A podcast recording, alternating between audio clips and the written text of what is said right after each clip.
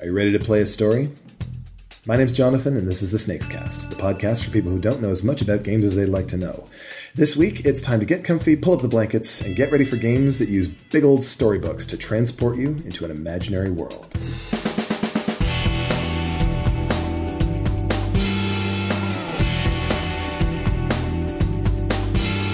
Welcome back to the Snakes Cast. Once again, this week are my imaginary friends Steve Tassie Greetings, fellow travelers. and Vincent Kong. Bleep glorp. Well, I imagine they're my friends anyway. So, no discussion of modern storybook games can easily begin with anything other than the legendary board game Tales of the Arabian Nights. Uh, before that, there was something called The Voyage of the BSM Pandora, which was a game was published in a magazine. It's a game that has is pretty much unheard of at this point. But Arabian Nights became a huge deal in the mid '80s. Got a beautiful uh, republishing in the, in the middle of uh, the the 2000 oddies. And today, it's kind of the benchmark for these storybook style games. Have either of you two played it before? I have not, but I have played uh, Agents of Smersh, which leans heavily on Tales of the Arabian Nights mechanically. We'll talk about Agents of Smersh a little bit later. And stories, I have no idea what stories are about. Talk to me about mechanics. Okay, so uh, here's the story with Tales of the Arabian Nights. Uh, the players are characters from the folklore of, uh, of these stories. So one person might be Shahrazad, one person might be Sinbad or Alibaba, and you've got a big, beautiful map of the world as it was known, with uh, Baghdad in the center where it belongs. You know, this this was the center of culture and science and learning and religion of the entire world as far as the West was concerned at that point. And uh, you explore outwards, and uh, you'll uh, you'll you'll encounter all kinds of crazy things. You might meet an angry jinn, or a powerful princess, or a wretched beggar. You know, there'll be an adjective noun usually, and then there'll be a list of ten choices for you to pick from. So, do you drink with them? Do you pray for them? Do you rob them? Do you beat them? You try to seduce them. whatever you know you, you, you choose one of these things and then depending on the roll of a couple of dice and the choice that you make one person is going to open up this great big phone book of a of a book of tales that has over 2000 little micro tales in it I thought it was only supposed to be 1001. uh, that was the original edition the new edition the, the, the, the z-man reprint has twice as many and so they open up to this page and they'll read a paragraph text and you find out what happens to you based on what you tried to do. And sometimes if you have a particular skill like quick thinking or magic or piety, then you'll get a better ending than if you don't have a particular skill. And things happen to you. You gain story points for bad things that happen to you. You get destiny points for awesome things that you do. And once you've accumulated a certain amount of story and destiny, you can get back to Baghdad for the win but really it's not so much about the winning as it is about having these bizarre tales these strange adventures all over the place and uh, that's that's the appeal of Tales of the Arabian Nights. Uh, you don't really have a whole lot of control over what happens to you, uh, but you do have control over what choices you make, just not over what effect they're going to have. Do you want to be a jerk? Do you want to be nice? That you get to control. Are you going to succeed? Are you going to fail? And that's kind of up to the whims of fate. As it should be. At least in this kind of tale, it is. It, it works very well for this type of story. Steve, tell us a little bit about Agents of Smersh and how it. Uh, So it's a little different uh, mechanically from uh, Arabian Nights in that it is a co-op game. So there is no uh, racing back to Baghdad to win. Uh, it is you as a group of secret agents are trying to foil the plots of the villainous Doctor Lobo uh, by collecting intel, going from uh, city to city on the map, encountering his henchmen and his lieutenants, and learning about where his base is. And then eventually, when you uh, have a certain amount of intel, you go and you confront him. Uh, and uh, hopefully defeat him and throw him in prison. Uh, however, you might lose because uh, periodically, when things happen, the Dr. Lobo plan advances one stage along its progression, and if it gets to the end before you've actually gotten the, enough intel, you lose, and he has you know blown up the world or whatever his plans are. Um, but he's very much like a Bond villain. Oh, it, oh yes, it's an incredibly Bond esque game. Uh, and uh, you are uh, spies uh, from various sort of genres of spy. There's, uh, you know, the the formal former uh, World War II uh, commando who's now a spy. There's the uh, very blaxploitation mod squad kind of uh, black spy with the afro. Uh, there's the femme fatale kind of spy. There's the uh, there's the the kung fu expert, and so on. So you pick uh, which spy you want to be. You get certain uh, abilities just based on who you are, but you also get to pick a few starting skills. And as you encounter the different things, you get into car chases. Uh, there's an interrogation. Uh, you know, oh, contraband smugglers, whatever it is. Uh, you can either improve your skills, or sometimes you suffer and uh, things go badly for you, and you get things like, well, he, now he's injured, and now he's you know paranoid or whatever whatever. Um, and uh, that's the basic idea. But just like Arabian Nights, it has a gigantic book of scenarios. So, you know, you're in Cairo and you have, uh, there's, you know, a woman at the bar sends you a drink. What do you do? And you choose, well, I try to seduce her or I try to kill her or I make contact, you know, just all these choices. And then you find out uh, how you did uh, based on your reaction and a few other factors. And um, yeah, it's it's fun. It's great if you're playing it with a James Bond soundtrack in the background. Necessary. Uh, yeah, martinis. In Absolutely hand. have to have the '60s, you know, Brit funk going in the background.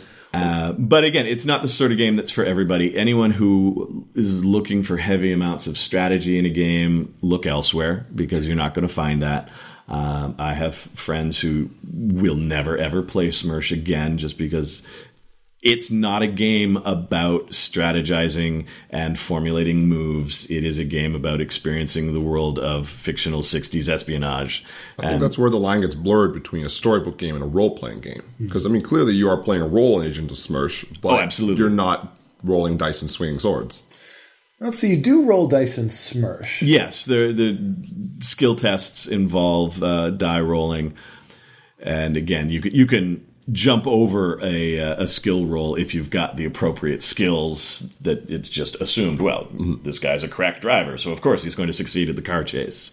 But uh, ev- even so, though, it's uh, it's it's a game where you win or lose. In both of these cases, it's done when it's finished. And it's not like a, it's not as open ended as a role playing game where when we get to the end of the session, we're going to find what happens next time.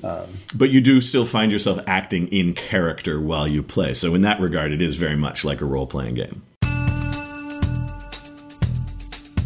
So, Vincent, you've heard a little bit now about these kinds of games. This is usually kind of not your style of game. What what, what impression are you getting based on what you're hearing here?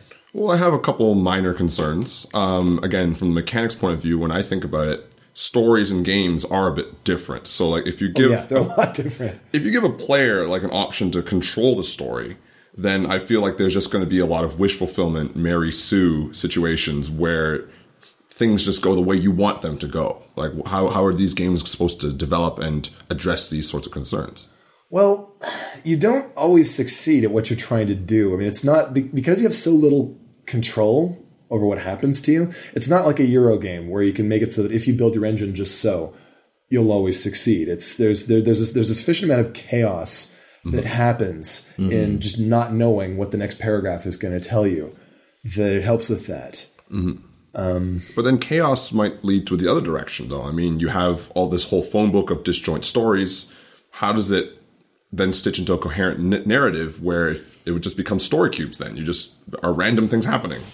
Well, for Smersh at least, there's a focus on you're trying to defeat Dr. Lobo. So even though the events come up in a, in a random order and you might get a similar event or the same event that you got the last time you played, um, the outcome might be different just because of what skills you have this time.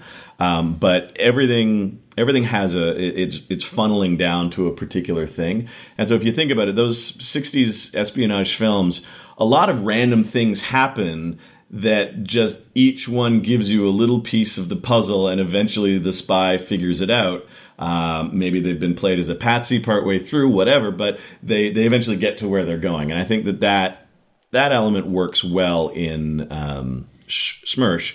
And the uh, the encounters with Lobo's henchmen also kind of ramp up. Yes, they get course they do harder and harder. The more the more you've succeeded at the the the tougher the next one is going to be to defeat. So it doesn't matter what order you actually meet the individual henchmen in, but your second henchman is always going to be tougher than your first one, uh, and so on. And yeah, I I don't know how um, Arabian Nights really deals with that random factor. Well, part of it is the subject matter. Just like you said with spy movies, the Arabian Nights are kind of weird and random and strange in these ways. So it, it doesn't seem all that odd that one moment you'd be in a marketplace haggling over the price of this lamp that you uh, that, that seems dirty and dingy and so on, and the next you would be exploring the lake of diamonds uh, and trying to yeah. avoid poisonous snakes or something. It, it all And then all of a sudden, the bandit leader shows up. Sure. For no reason. it's it's it, it makes because of course they want the diamonds from the lake of diamonds. I guess that's true. And this is this is another thing too is that uh, in well, human beings always look for patterns, right? We'll always try and find a way to make coherent sense. Like even in our regular lives, if we've had this and that and the other thing happen to us, we'll sort of put those together into a kind of story arc. We'll we'll imagine the connective tissue in that story if necessary. And one of the things that I've experienced playing Tales of the Arabian Nights with my friends is that people always wind up finding the connections between these ra- seemingly random things that happen and deciding, oh, well, that changed this character so that now they're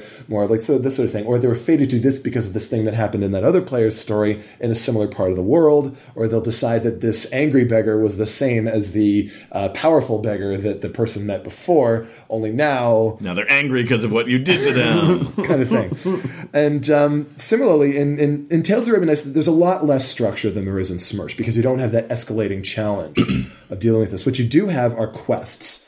Uh, which provide a sort of an overarching thing, like you want to visit these places in the world to taste different kinds of food, or to find your perfect soulmate, or something like this. But in addition, uh, just like in Smersh, there are conditions that you can suffer. If you get, if you become wounded, that that's a card that goes in front of you. You are now wounded, and that's going to affect you in all these ways. Or maybe you are now insane, which means the other players are going to make all those choices for you from now on for the rest of the game. or maybe you're ensorcelled, or married, or lost, or uh, envious, and all these things affect you in different ways. And I like how married is one of those things alongside of insane and lost. well, being married is interesting because you have to go back to be with your spouse and possibly have a child every once in a while. And uh, you'll find out whether your child is ugly or beautiful. and, uh, and and that affects how well you do in other things. And and, and stitching these things together, it, it, they don't actually need to necessarily have that coherent thread because the thread appears just through that human exercise of seeking patterns and finding them even when they're not there. For a long time, Tales of the Arabian Nights was the only storybook game you could get, or, or almost. We had the BSM Pandora in 1985, uh, which is the same year the original Tales came out. The Star Trek adventure game was published. This was designed by Greg Costikyan and Doug Kaufman, uh, who was one of the many designers behind the original Tales of the Arabian Nights. This was a two player game where you'd explore space and have adventures, and it's practically impossible to find these days. Unless you visit Snakes and Lattes Annex. We totally have it in the archive. I have no idea how to play it, but it seems super awesome. Um, these days, we've also got Agents of Smersh, and there's a new game just published by Brian uh, by Ryan Laukat. It's called Above and Below. Have you guys seen this one? I've heard of it. I haven't had a chance to actually Yeah, take I've a only look just at heard it of it, play basically. So I think you might really enjoy this one in particular, Vincent. It's got it literally is two games, above and below. Above, you're basically playing Agricola. So you've got your farm and your town, you're building things, you're hiring people, you're doing tasks, you're collecting resources. I'm already interested. But there's also below, there's the caves below, this massive system of underworld caves with strange adventures to happen. And when you go down there, when you send some people down there to explore, that's where the big storybook comes in. And the stuff that you find below can be used to construct new stuff and, ha- and do new things above, and the things you collect above can make it easier and more effective for you to explore below. Mm-hmm. So the two games interact. So it's Tales of the Arabian Nights meets Agricola, which sounds amazing, and I really want to play it. I have no idea how well it works though. Um, but this this this topic of sort of a pastoral growing things, the topic of 60s spy movies, the uh, you know the, the Tales of the Arabian Nights theme, these are all very very unique in particular settings, and it seems to me that in some ways the most important part of the game is the setting itself, the, the theme, what kind of stories are going to be told. My question for you now is this: If your fairy godmother said, "I will give you a storybook theme game in any theme that you choose," which theme would you ask for? Well, for myself, I used to work in a hospital and I was aware and constantly seeing these real human stories taking place from all around, whether it was in the emergency room or whether it was in the maternity ward. Very different emotional feelings and very different stories, but always very, very fascinating to see. That would be an amazing fit for this because each of these is like each patient, each situation is its mm-hmm. own unique, Yeah. separate thing, which could be in a big book, but together. You can play as a doctor. You can play as like you know potentially even like a janitor in the hospital, sanitizing Security. things, security, patients, doctor, like, all of it. That I would totally play that game. That's a great idea. Okay, Steve, can you top that? Uh, well, I don't know about topping it, but uh, I would love to see a superhero themed storybook game because there are a lot of superhero games out there, but none of them really live up to a lot of what the whole superhero genre is about. That you know, encountering different henchmen and, and villains and saving the day and fighting disasters and your origin story and uh, you know the, having a secret identity that you have to protect so that your loved ones don't get hurt and, and just all that all that emotional baggage that is within the superhero genre doesn't really come through in any of the superhero games that I've seen uh, and I think that a, a storybook version uh, would be better at doing that side of the genre. I love the idea of uh, superpowers being kind of like the talents that you have in Tales of the Arabian Nights. Instead of piety or quick thinking, it would be invisibility Yeah. or super Flight, strength. uh, exactly. If you have flight, then this is what happens. If Yeah. you don't, then this is what happens. Yeah. Neat. Uh, the Star Trek one is probably like a, a more modernized one where you're, uh, I guess, probably Voyager would be the ideal one because they really were encountering new things every time. Uh, something like that, or it wouldn't even have to be Star Trek, just a space exploration thing where you get to new planets and you have different experiences. I would love something like that.